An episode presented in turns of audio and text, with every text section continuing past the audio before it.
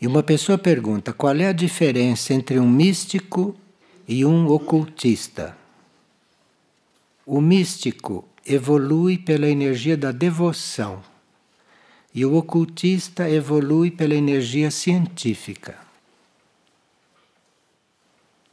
E uma pessoa está pedindo a diferença entre os seres emanados e os seres criados.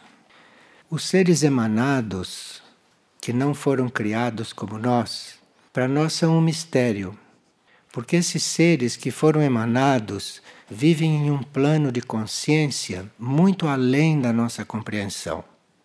E o que a gente chama de um ser emanado é aquele que emanou de algo que já era perfeito.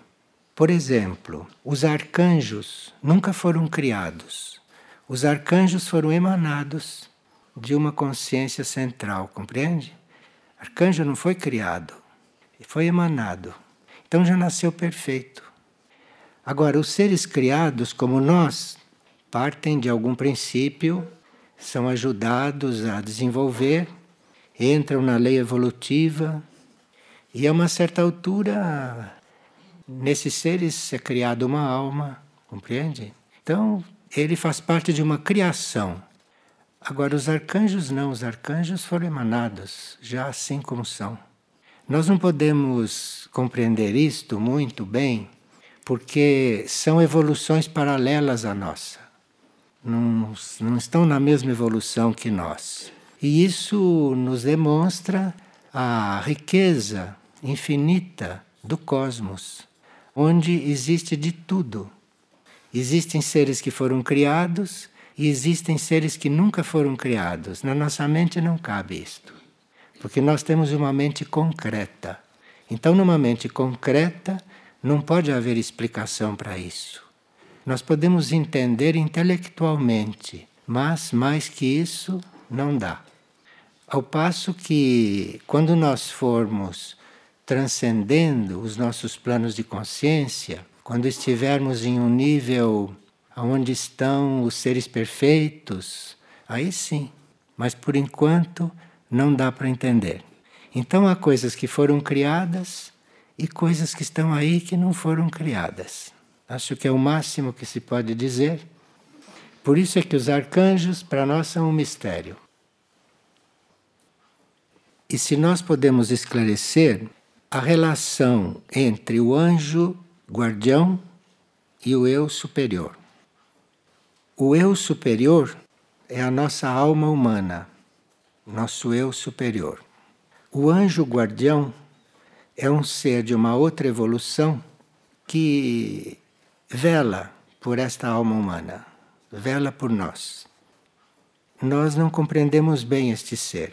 Nós sabemos o que é anjo guardião, sabemos que os anjos existem, temos muito conceito sobre os anjos, tudo isso, mas é outra evolução. E é isso o que nos protege, o que nos guarda, por isso chama anjo guardião. Nós chegamos a descobrir que existem os anjos guardiães, mas não sabemos bem o que são. Há muitas teorias sobre isso. Mas o que são mesmo, nós não podemos saber porque é uma outra evolução e nós teríamos que entrar numa certa escola que é em outros planos de consciência, em outros níveis, e aí iríamos compreender um pouco isto. As escolas internas são algo que nos espera. Mas quem entra na escola interna é a alma ou a mônada. Não somos nós, como somos assim conscientes pessoas humanas. Quem entra na escola interna é a alma, quando evoluída, ou a mônada entra nas escolas superiores. Mas isto é na parte interna da vida. Não é nesta vida que a gente chega a conhecer e que chega a ter consciência. Há coisas que nós podemos saber e que o mundo não ensina, não há instrutores encarnados que possam ensinar. Então a gente entra numa escola interna. São coisas do cosmos, compreende? São coisas do universo. No universo há de tudo. nós podemos ter esperanças. Uma pessoa está perguntando a respeito da polaridade planetária, porque nós estávamos estudando, o, os seres extraterrestres estão nos ensinando que um planeta também tem a polaridade. E nós sabemos, pelo pouco que sabemos, que o planeta, nessa sua história que nós conhecemos, viveu na polaridade masculina. Então, o planeta Terra foi sempre na polaridade masculina, depois que começou a nossa história. Toda a nossa história conhecida foi feita na polaridade masculina. Por isso que a gente conhece que sempre houve reis, sempre houve guias, todos masculinos, porque o planeta estava na polaridade masculina. A história que nós conhecemos é dessa polaridade. Existe a história mais longa, que é aquela que nós não conhecemos, nunca ouvimos falar, e nem estávamos aqui na Terra quando essa história existia. A Terra é muito velha, sabe? A Terra é muito antiga. Parece que não é muito, mas é. Agora, nesta polaridade feminina que começou agora, então nós vamos ter uma raça diferente, vamos ter uma humanidade diferente um mundo diferente completamente diferente do que ele foi até hoje, porque ele está em outra polaridade. Nesse sentido, nesse nível, nós não podemos compreender bem o que é uma polaridade, uma polaridade planetária. Mas em nós podemos compreender, para facilitar, não? Então, a polaridade feminina, para nós, na nossa compreensão, significa mais intuição do que raciocínio. E a polaridade masculina significa mais raciocínio que intuição. Então tem que haver as duas polaridades para isso se combinar. Porque enquanto a humanidade está fazendo uma evolução mental como esta, então deve haver as duas polaridades. Deve haver homens e mulheres para se completarem, para se ajudarem, não numa certa união. Essas coisas são todas coisas da superfície, superfície da Terra. Na Terra interior, na Terra interna, no mundo intraterreno, não é bem assim, não. Mas a gente precisaria estar mais aberto para os nossos irmãos da vida intraterrena, das dimensões intraterrenas do mundo, para podermos sermos um pouco mais instruídos a respeito dessas coisas. Então, nós temos na vida intraterrena uma evolução muito mais ampla do que temos aqui na superfície.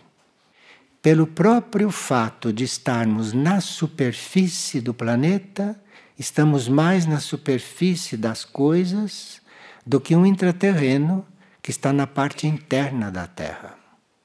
Então, quem está na parte interna da Terra, pela sua própria situação, está mais profundo do que nós e nós estamos na superfície. Nós não conhecemos os nossos irmãos intraterrenos, mas eles nos conhecem muito bem. E eles estão sempre disponíveis, desde que o karma permita e que a gente necessite, eles estão sempre disponíveis para nos dar os ensinamentos que necessitamos. E justamente nesta época em que vivemos, começamos a entrar em contato com esse conhecimento intraterreno. E já conhecemos os discos solares, já conhecemos os centros planetários, publicamente. Coisas que sempre se soube, mas muito reservadamente, muito ocultamente, muito secretamente. Então sempre se soube destas coisas, mas secretamente. Hoje não. Hoje todo mundo sabe. E isto é uma nova tentativa que a lei evolutiva está fazendo para nos estimular a evoluir. Então, sabendo tantas coisas misteriosas, conhecendo tantas coisas interessantes, não como as pessoas mentais dizem. As pessoas mentais acham as coisas interessantes. Então, com tantas coisas interessantes, nós temos uma nova oportunidade de sair do ponto em que estamos, ponto mental, racional, e de entrar em um nível um pouco mais intuitivo, espiritual e uma certa altura divino. Porque nós estamos na nossa situação atual, mas já sabemos publicamente que podemos chegar numa situação divina nesta nossa evolução. Então veja quanto temos que caminhar, quantas coisas interessantes teríamos que entrar em contato com elas, não? E claro que à medida que vamos entrando em contato com estas coisas, a nossa evolução pode ir se acelerando dentro desse tempo cronológico onde nós existimos. E uma pessoa gostaria de saber alguma coisa sobre aquela que foi Joana d'Arc. Bem, Joana d'Arc, cuja história naquela encarnação todos conhecem, Joana d'Arc simbolizou a obediência.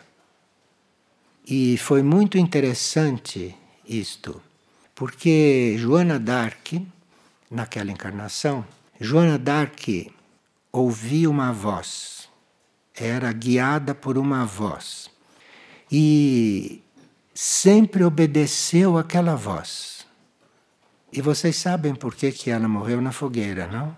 Porque ela não quis negar aquela voz. Olha, se você não negar que você ouve voz, porque a Igreja Católica naquele tempo era assim.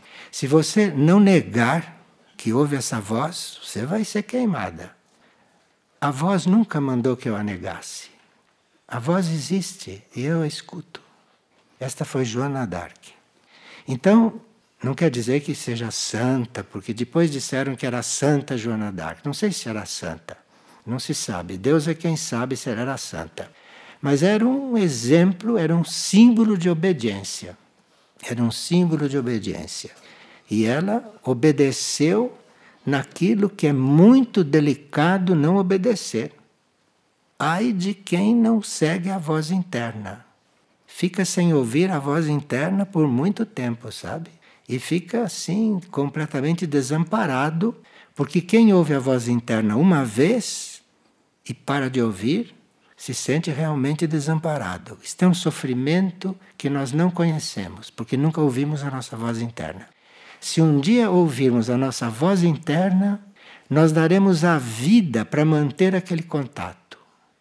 Porque quando deixamos de ouvir, aí vamos conhecer o desamparo. Nós não conhecemos o desamparo.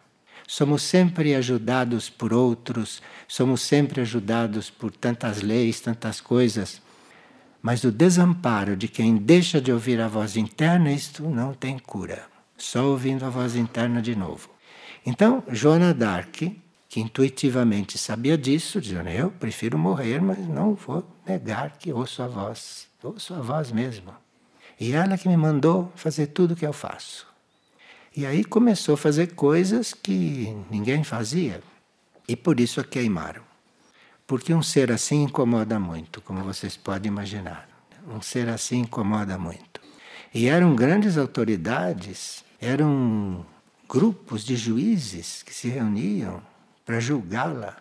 Não adianta, eu ouço a voz, eu ouço, não posso negar. Então é símbolo de obediência.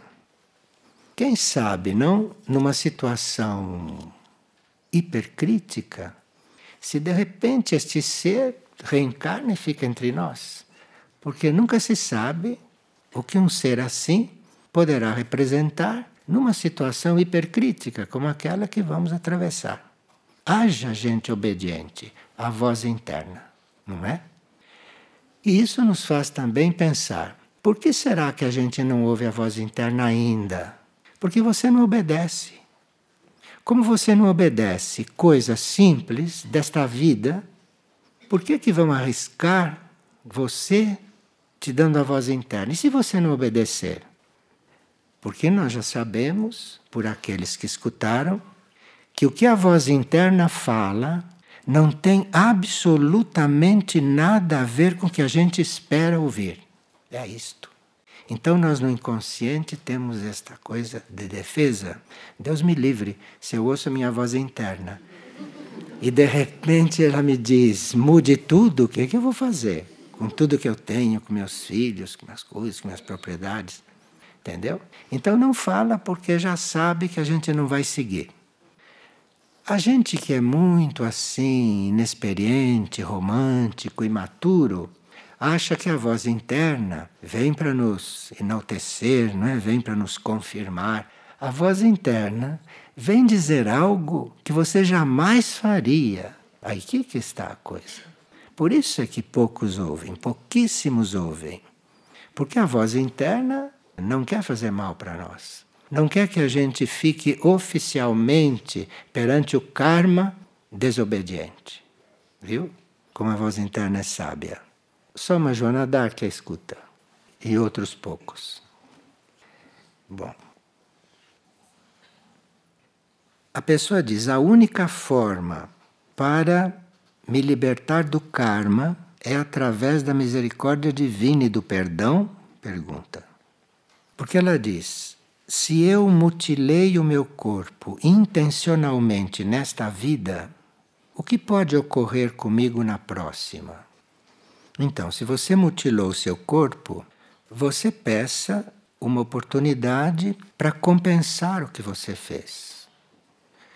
Como você sabe que existe a misericórdia, a misericórdia é uma energia cósmica, a misericórdia não é uma energia terrestre. Energia terrestre chama-se perdão, não misericórdia. O perdão é terrestre, mas a misericórdia é cósmica. Então existe isso. E a misericórdia pode tudo, pode qualquer coisa.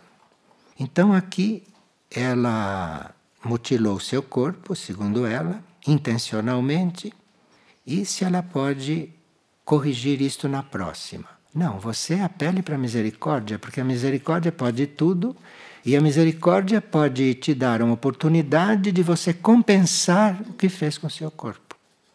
Quer dizer, se você mutilou seu corpo, ele ficou mutilado. Mas a misericórdia cósmica pode te dar uma oportunidade de equilibrar isso. O seu corpo está mutilado, mas corpo é corpo, você vai deixar mesmo ele aqui, não é? Você mutilou seu corpo. Misericórdia cósmica te dá uma oportunidade de algo que equilibre isto. Seu corpo continua mutilado, e quem sabe se ele te dá a graça de você compreender que você não é seu corpo. Quem sabe se você recebe esta graça. Mas aí precisa realmente, realmente fazer algo que compense isto, que compense. Como por exemplo, salvar o corpo de alguém, ajudar o corpo de alguém a evoluir. São coisas que podem compensar você ter mutilado o seu. Na misericórdia, tudo pode acontecer. Precisa realmente apelar para a misericórdia. Se está insistindo muito nisso, porque é uma energia cósmica que está sendo ancorada na Terra como nunca foi. Porque esta humanidade, se não for pela misericórdia, não vai. Então precisa a misericórdia. E o trabalho da misericórdia é um trabalho que nós vamos conhecendo um pouco por alto à medida que sentimos a Sua presença em tantas situações situações pequenas, em situações médias e às vezes em grandes situações, em situações profundas. Hoje, ninguém precisaria se desesperar, porque a misericórdia cósmica está muito presente e nós não sabemos o que a misericórdia pode fazer conosco e com os nossos problemas certo? Mas precisa apelar por ela. Porque misericordiosa como é, de alguma forma ela vai responder.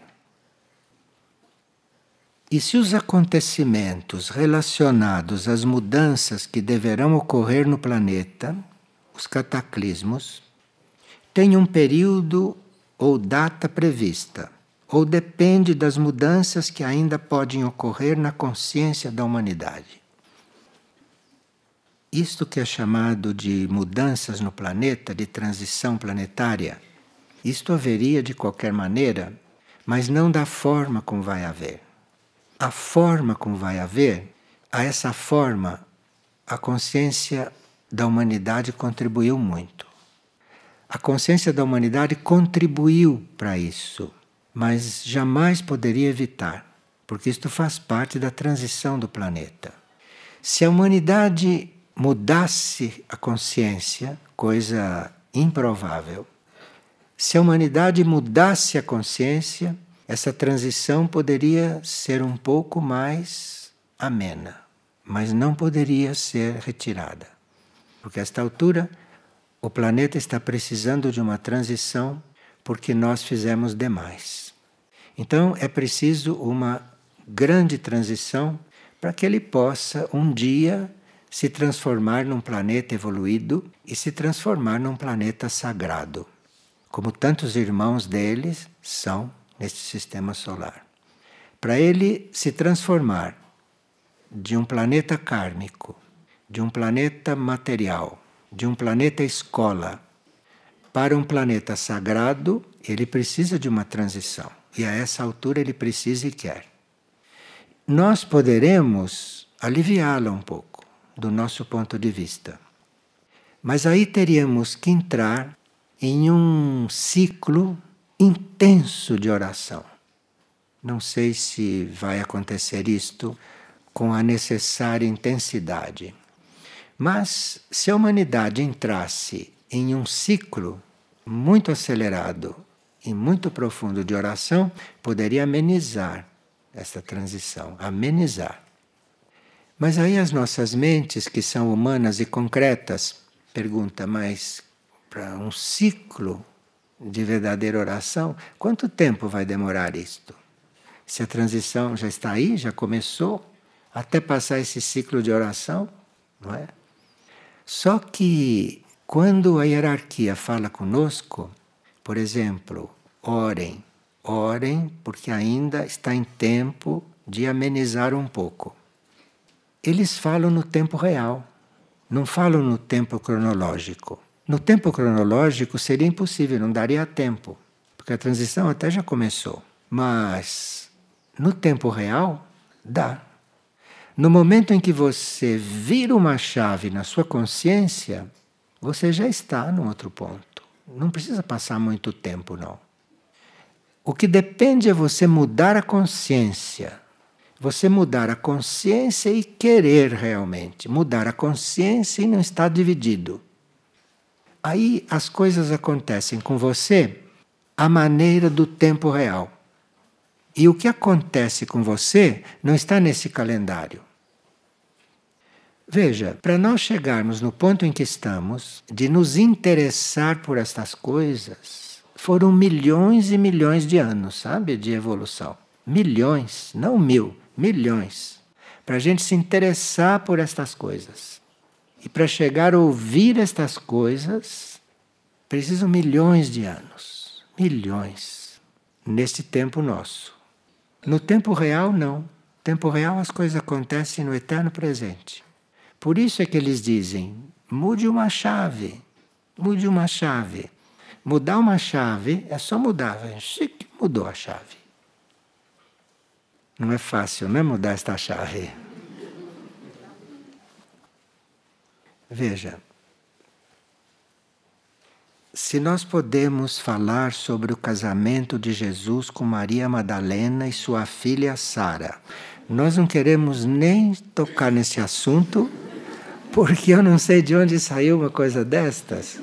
Nós sabemos sim que isso saiu, está escrito aí, até tem muita gente que.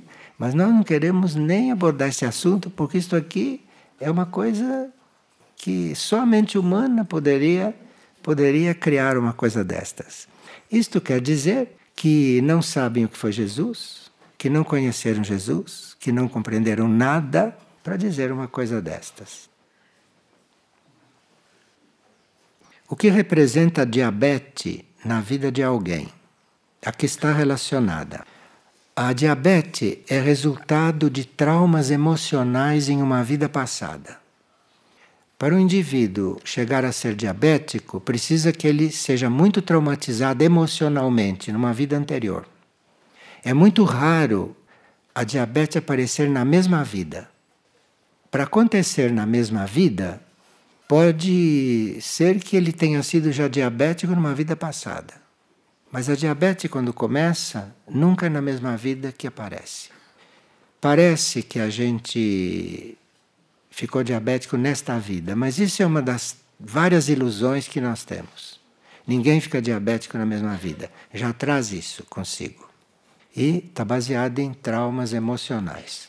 Então, quem é diabético hoje, como pode harmonizar a sua situação? Como pode melhorar a, a sua situação? Como a diabetes surgiu de trauma emocional, você tem que dizer adeus para o seu mundo emocional e passar para o mental. Mas tem que realmente subir do emocional para o mental. Você tem que parar com essa sensibilidade emocional. E está no mental, porque a alma está no plano mais alto do mental e ali não existe diabetes, não existe nada disso, porque diabetes é doença emocional e se você já foi para o mental, você não tem mais diabetes, não tem mais por que ter diabetes. É que a gente não faz esta diferença, é que a gente não dá este passo com a devida decisão. Mas dizem que diabetes não tem cura, tudo tem cura. Tudo tem cura. Se nós mudarmos de plano, porque aí estamos em leis de outros planos. E como ou por que pode ocorrer a rejeição do GNA? GNA é um novo código genético que está sendo aplicado na consciência da humanidade e as experiências de aplicação deste código não puderam ser feitas aqui na Terra, porque a Terra não tem ambiente para isto. O novo código totalmente implantado, a Terra não oferece ambiente para isso nesse momento. Embora o novo código esteja aí nos rodeando e alguns até já estão com sinais dele. Mas a experiência foi feita e foi bem. Levaram várias mônadas terrestres para um outro planeta, aplicaram lá o novo código, deu certo. E esses vêm ser trazidos para cá de novo, que são as sementes, já entram aqui com o novo código. Por que que para aplicar o novo código e fazer a experiência total foi preciso levar os terrestres para um outro planeta e fazer a experiência lá? Porque nós não estamos totalmente dispostos a sermos outros. Nós estamos dispostos a mudar certas coisas. Mas o novo código quer que a gente seja outro, não isto que nós somos. Porque neste código que nós estamos, o DNA, esse código veio dos dinossauros, dos animais. E o novo vem das estrelas. Vem das estrelas. Então, para uma mônada, ou uma alma, ou uma consciência, sair deste código animal onde nós estamos e ser introduzido num código estelar, precisa uma grande mudança. Isso está incluída a transição da Terra e a todas as situações novas que vão ser criadas aqui. Mas esses que já experimentaram o novo código, que já deu certo e já estão praticamente de volta, e o novo código vai deixar de estar aí voando sobre nós e de repente começa a aterrissar. Mas a condição é que a gente queira se transformar. Repito, transformação não é pequena mudança. Transformação é você ser literalmente outro. Essas coisas devem estimular alguns, né? devem estimular. E de repente alguém diz: Eu quero ser outro, e alguém ouve e faz. E o que significa a energia mariana? Esta pergunta é muito oportuna porque nós coligamos este termo energia mariana, nós ligamos isso com Maindra. Maindra, que é esta mãe do mundo e que é o, a essência, a essência da energia feminina, a essência da energia feminina. E Maindra está muito ativa como consciência nós falamos Maindra, está parecendo que é uma pessoa, não é uma mulher. A gente fala Maindra, mas está falando de uma consciência. E esta consciência, né? esta consciência mariana, ela é aquilo que, que é chamado de mãe. Nós vamos conhecer uma mãe quando entrarmos em contato com Maindra. Nós aqui na Terra damos nome de mãe para as mulheres que têm filhos. E é uma forma de reconhecer nelas instrumentos da criação. Mas mãe, esse nome, esse nome mãe, isto diz respeito a não mônadas que estão em corpos físicos em sexo feminino. Mãe, no sentido sagrado, é esta consciência, consciência que não foi criada nesta terra. Uma consciência que não teve passado humano. Isto é uma mãe. Ela não teve passado humano. E por não ter tido passado humano, pode considerar todos seus filhos, diferentes de uma mãe como a nossa, não? As nossas mães tiveram filhos. Maindra é os seus filhos todos, é diferente. Então a palavra mãe é para Maindra. E para nós são seres a serviço, quando estão a serviço. Não quando fazem os filhos porque querem fazer ou porque gostam, porque desejam ter filhos. Chama isso tudo de mãe. Então, mãe é Maindra. Mãe é aquilo que tem nós todos, tem todos os animais, todos os vegetais, todos os minerais como seus filhos. Isto é Maindra, mãe. Isto é tão delicado e incompreensível que quando a gente fala de Maindra e quando ouve falar de Maindra, Maindra está cuidando só de nós, como só se nós fôssemos seus filhos. Mas Maindra é mãe do menor cachorrinho. Maindra é mãe de um micróbio. Maindra é mãe do reino animal, do reino vegetal, do reino mineral, do reino dévico. Percebe? Maindra mãe. Isso aqui na Terra nós chamamos de energia mariana, porque está coligada com a mãe de Jesus, que é outro ser muito misterioso e que tem muito a ver com Maindra, no seu mistério. Eu digo no seu mistério porque ninguém pretende explicar a mãe de Jesus. Então, uma mãe que tinha um filho gerado por obra, não por um homem, uma mãe que foi fecundada por algo que não era um homem. Imagine como é misterioso esse personagem, não? Como é misterioso.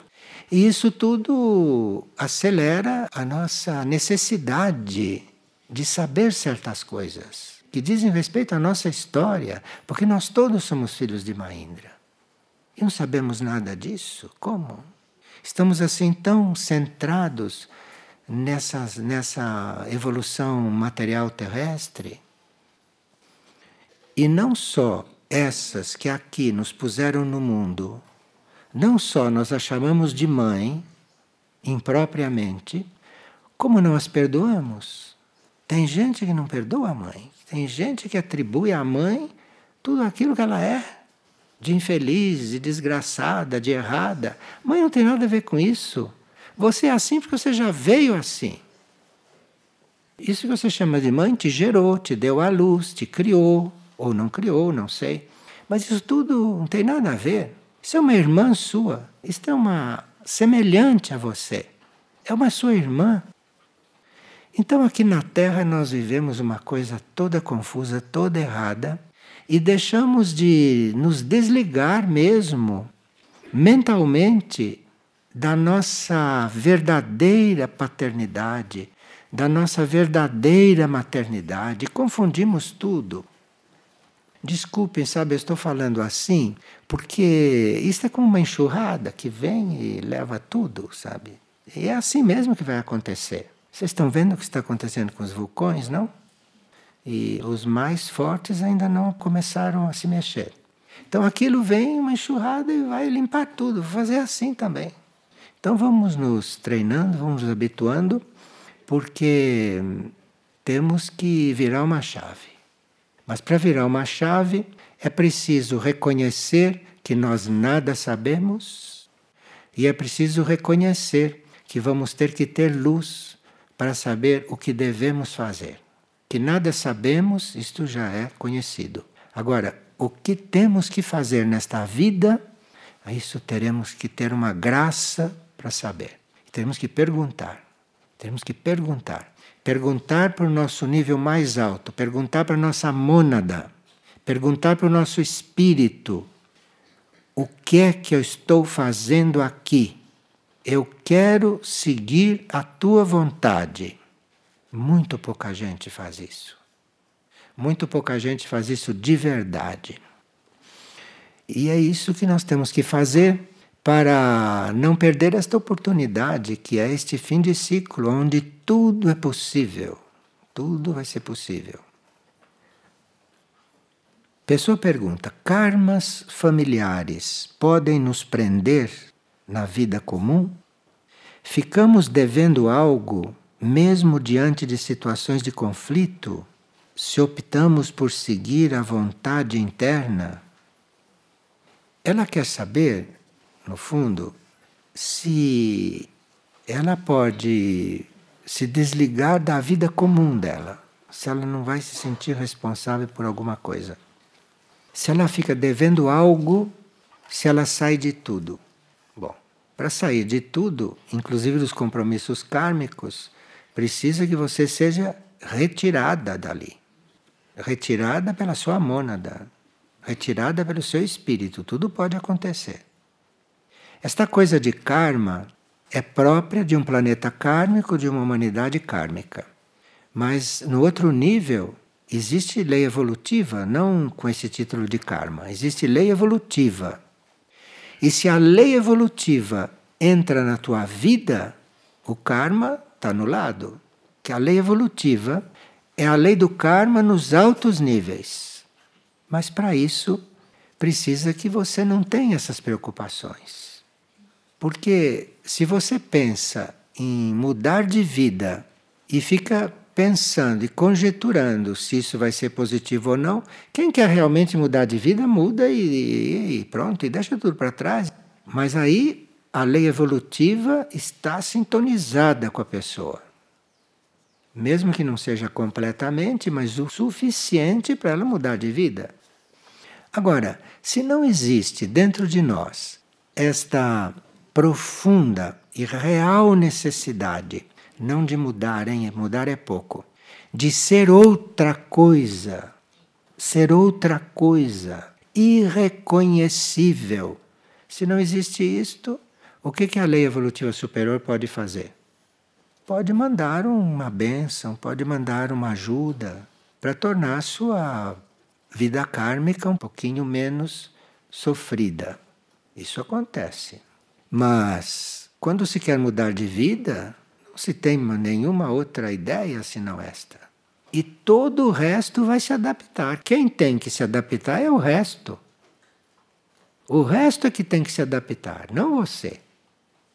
Bom, isto parece um discurso muito egoísta, um discurso até contra certas leis morais, morais desta terra, sem dúvida. Mas se uma pessoa pergunta se eu mudo de vida, eu fico devendo, não. Olha, quando a gente muda de vida, a gente nem percebe. Quando vê, já mudou, sabe? Porque quem muda é o espírito. E quem muda de vida mesmo, nem pensa em olhar para trás. Mas nem pensa em olhar para trás. Porque sabe muito bem lá no seu espírito, lá na sua alma, na sua essência, que tudo se acomoda. Que falta nós vamos fazer, meu Deus? O mundo continua e até melhor sem nós. Isto é que nós temos que reconhecer humildemente. Nós não somos nada humildes, sabe? Se eu tenho que mudar de vida, eu vou pensar que vou fazer mal para quem ficou lá? Eu não estou querendo mudar de vida. Eu vou levar tudo isso comigo, nas minhas costas, na minha mochila, para onde eu for. E vocês sabem que é assim? Vocês sabem que é assim? Mudar de vida não tem mais nada na consciência a não ser isto. Mas nem olha para trás para saber o que aconteceu. Porque é tão essencial, é tão importante, é tão fundamental que cada um de nós mude de vida que nós não podemos nem compreender de tão fundamental que é. É fundamental para a evolução humana que a gente deixe de ser humano e que a gente se torne um ser superior e não mais um ser humano. Que a gente se torne um ser superior. Isso faz parte da evolução nossa. Mas deixar de ser humano é que é o problema. Isso que é o problema. Porque nós não conhecemos outro estado, só conhecemos este. Nunca resvalamos por um outro estado. Então, para nós é inconcebível ser outra coisa. Mas isso faz parte da nossa evolução, faz parte da evolução do homem. O homem está desde o nível físico concreto até o nível divino. É o homem. Nós temos dentro de nós essência divina. Vivemos milhões de anos, reencarnamos centenas de vezes e ainda estamos aqui, sem saber que somos divinos.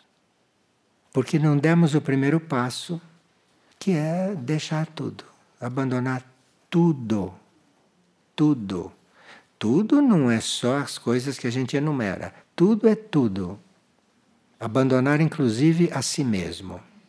Mas enquanto fica dolorido porque as coisas acontecem conosco, quer dizer que não abandonou a si mesmo, enriqueceu ainda a si mesmo cada vez mais. E aqui se trata de abandonar tudo, tudo incluindo a si mesmo.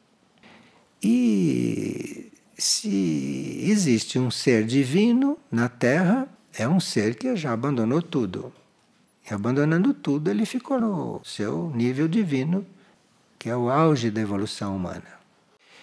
Veja, nós estamos fazendo essas coisas desse jeito porque temos fé que o tempo real já está nos rodeando. E no tempo real, as coisas acontecem bem diferente do que acontece nesse tempo planetário e material que nós vivemos. Tenho uma filha de um ano que não consegue dormir, acorda cinco, seis vezes à noite. Como posso ajudar a sua alma? Tenho tentado tudo. Experimente uma coisa. Experimente, não quero dizer que seja isso que vai dar certo. Experimente. Logo que ela adormecer, você chega bem perto dela e fale no ouvido dela. Dorme, dorme, vá tranquila, dorme tranquila, dorme tranquila, bem baixinho para não acordar. Você fala com ela enquanto ela estiver dormindo. Um pouquinho, não insista muito, porque de repente ela acorda assustada. Você fala: dorme, dorme, dorme, dorme, dorme. Faça isso religiosamente, toda vez que ela adormece. Tenha paciência e seja uma boa mãe. Faça isto e vamos ver o que acontece. Às vezes, os seres humanos nos escutam mais quando estão dormindo e você fala no ouvido deles do que quando eles estão acordados e você fala abertamente. Só que para fazer isto, você precisa fazer no sentido de ajudar a alma que está ali dentro não para ele fazer o que você quer. Você não vai falar com uma criança adormecida no ouvidinho dela, você não vai falar isto para sua comodidade, porque você precisa que ela durma para você poder dormir. Não. Isso não deve nem estar na sua mente. Você está dizendo para ela: durma, durma, durma, para curá-la. Porque você não sabe, ela tem um ano, você não sabe o que ela viveu nas vidas passadas, nem na vida anterior que agora ela não consegue dormir. Você não sabe. Então você vai com todo o amor dizer: durma, durma, durma. Com seu coração. Fale com a boca, fale com a voz. A voz deve penetrar o ouvido humano. A voz deve chegar lá no cérebro. Porque é no cérebro que estão esses problemas.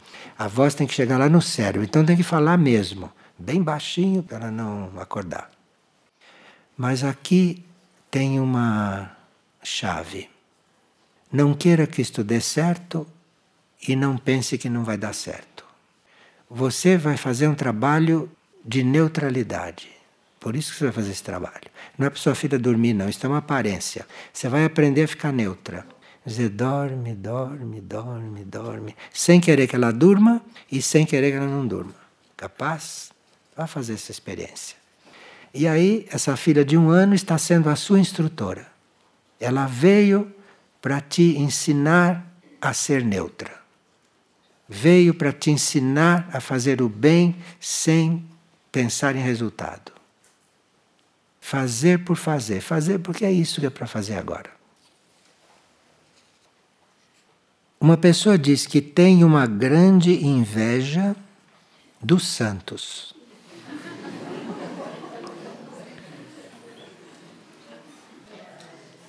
Bom, procure substituir essa inveja por um amor e por uma gratidão por eles terem existido. Em vez de ter inveja deles, tenha amor por eles, por eles terem existido. E seja grata por eles terem existido aqui na Terra. Troque o seu sentimento. Não tenha inveja. Porque inveja por quê? Todos nós podemos ser santos. Não há problema nenhum, o problema está só em nós. E como você não sabe como fazer para ser santa, embora possa, não pode saber como vai fazer, você tem amor por quem foi santo. E agradeça por eles terem existido. Mude o seu sentimento. E aí vai acontecer alguma coisa no seu íntimo. Tenha amor por eles, gratidão por eles terem existido, isso sim.